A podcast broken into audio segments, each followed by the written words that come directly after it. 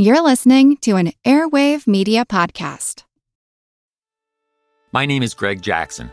I'm a PhD holding historian, a professor, and the creator of History That Doesn't Suck, a podcast that makes legit, seriously researched American history come to life through entertaining stories. Join me for a chronological telling of the United States story, from the Revolution to fractious Civil War, tenacious inventors, brave reformers, and more. With more than 100 episodes, you can already binge listen your way from 1776 to the early 20th century. Listen to History That Doesn't Suck on Spotify. Hi, I'm Neil, And I'm Ken. and we are from the Triviality Podcast, a pub trivia style game show where a lack of seriousness meets a little bit of knowledge. Join us each week for an hour long game of general knowledge trivia featuring special guests from around the world, plus tons of extra themed episodes. If you want to improve your trivia game, Or you just want to scream at us in your car when we get easy questions wrong, then we're the show for you. Find Triviality on all your favorite podcast apps. but you know that because you're already listening to a podcast. Useless information. Hi, I'm Steve Silverman, and you're listening to a classic episode of the Useless Information Podcast. And the story you're about to hear is titled Titanic, the Unsinkable Violet Jessop, and it's one of my favorite stories of all time. I first wrote the story for my Useless Information website shortly after the movie Titanic came out back in 1997, but it's also included in my first book, Einstein's Refrigerator. This particular episode was recorded back in late December of 2007 with very primitive recording equipment. I have to tell you, I was using one of those tiny little microphones that came with my desktop computer, and I had to hold it in my hand as I did the recording. As a result, the sound quality of what you're about to hear is very poor. The story was first released to the public on January 27th of 2008, although I did later tweak the date in the metadata to January 31st, and that was simply because my initial episodes were just in alphabetical order and I wanted them in numeric order. So by changing the dates slightly, it put them in the correct order. Anyway, let's take a listen. Welcome to the Useless Information Podcast, my collection of fascinating true stories from the flip side of history. My name is Steve Silverman, and today's story is one on how one person's good luck can be amazingly bad luck to everyone else. It's a story of Violet Jessop on the Titanic. But before we do that, let's start with a question of the day. My question for you today is in the realm of popular music here in the United States. It turns out that one band holds a certain record. That is that they've had seven songs peak at number two on the Billboard singles chart, but have never had a number one hit. I want you to name that band. Again, one band has had seven songs peak at number two on the Billboard chart, but have never ever reached number one. Please name that band. And I'll leave you in suspense until the end of this podcast, and I'll tell you what the answer is then. And now for today's story, which is on the Titanic. Now, I'm sure you've seen the big, big movie, and you've heard many, many stories about Titanic, and you've even heard about the unsinkable Molly Brown. But I have a story for you that you probably have not heard, and is probably the best of all of them. It's about a woman named Violet Jessop. Now, at the time, there were three sister ships being built. There was the Olympic, which was to be followed by the Titanic, and eventually the Gigantic. And Violet Jessop was a young, attractive woman, and she was actually a stewardess, which was like a chambermaid uh, in those days. And when they launched the Olympic, the first ship, she was put onto that ship to, you know, wait on the passengers.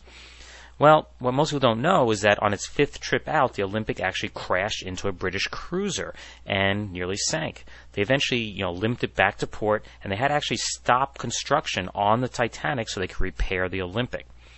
And of course, you know, Violet went back to work. Eventually, work was completed on Titanic, as we know, and uh, the White Star Line transferred its best staff, including Violet Jessop, to the Titanic. And of course, we all know what was going to happen on its maiden voyage. When the Titanic hit the iceberg, they loaded the lifeboats, and they did it basically in order of class, and uh, they let the women and children on first, as most people know. And the staff was basically expected to stay behind. And Violet Jessop was just leaning up against the wall, and they couldn't get the last lifeboat loaded. Uh, the immigrant women just didn't understand English, and they didn't know what to do. So they asked Violet Jessop to get into the last lifeboat and show the other women what they should do. And that saved Violet Jessop's life. She got onto the last lifeboat. Now, amazingly, when she got to New York City after being saved, her biggest complaint was that she did not have a toothbrush. Now, because of the disaster of the Titanic, they decided the name Gigantic was no good anymore, and they changed the name of the ship to the Britannic. But unfortunately, World War I had just broken out, and the ship was never completed. They eventually uh, made it into a hospital ship uh, for use during the war. And Violet Jessop decided to volunteer as a nurse aboard the newly crowned Britannic. Well, on its sixth voyage across the Aegean Sea, it actually hit a mine and it started to sink. And Violet Jessop knew exactly what to do. She went back to her cabin, and you guessed it, she got her toothbrush. She then ran out, put on her life jacket, and got into the lifeboat. And of course, it was lowered down onto the sea and she was there a little bit, and then all of a sudden she noticed that everyone around was just jumping out of the lifeboat. She couldn't figure out why would they do such a thing. She then turned around and she saw the gigantic propeller of the ship coming right at her. It turns out that the ship's captain decided to gun it and see if he could make the shore. So Violet Jessop had no choice; she just jumped out and went down under the water.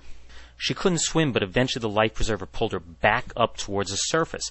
But she never quite got there. She, her head crashed into something. She doesn't know what. Probably the propeller. And then she started sinking again. And eventually, the life preserver pulled her back up and she emerged at the surface just barely. And she was able to look around and she grabbed another life preserver that she saw there and was able to pull her body up. And then she glanced around and she noticed there were body parts everywhere. The propeller had actually chopped up all the people, including the lifeboat that she had been on. So there you have it. Violet Jessop is the only woman to survive the accidents of the three sister ships. She'd actually written her story back in 1934, but no one had cared at that point. The Titanic was past history. Her manuscript was finally published with the release of the movie. Useless, useful, well, I'll leave that for you to decide. And now the answer to today's question of the day. And the question was only one band has had seven songs peak at number two on the Billboard singles chart here in the United States, yet never managed to score a number one hit. Can you name the band? Well, you're able to figure it out? The answer actually is Creedence Clearwater Revival. They had seven songs go to number two, but never managed to hit number one. And if you're curious, here are the songs. In 1969, they had three number two hits. Those are Bad Moon Rising, Green River, and Proud Mary. In 1970, they had four more number two hits. That's Long as I Can See the Light, Looking Out My Back Door, Traveling Band, and Who'll Stop the Rain. Well, I hope you enjoyed today's story on Violet Jessop and her survival of the three sister ships. If you'd like to read more true stories just like this, please be sure to get a copy of one of my books. The first one is Einstein's Refrigerator and Other Stories from the Flip Side of History. The second one is Lindbergh's Artificial Heart, more fascinating true stories from Einstein's Refrigerator. They're both written by me, Steve Silverman. If you'd like to contact me, simply drop me an email at useless at steve.silverman.name. Again, the email is useless at steve.silverman.name. Thanks for listening.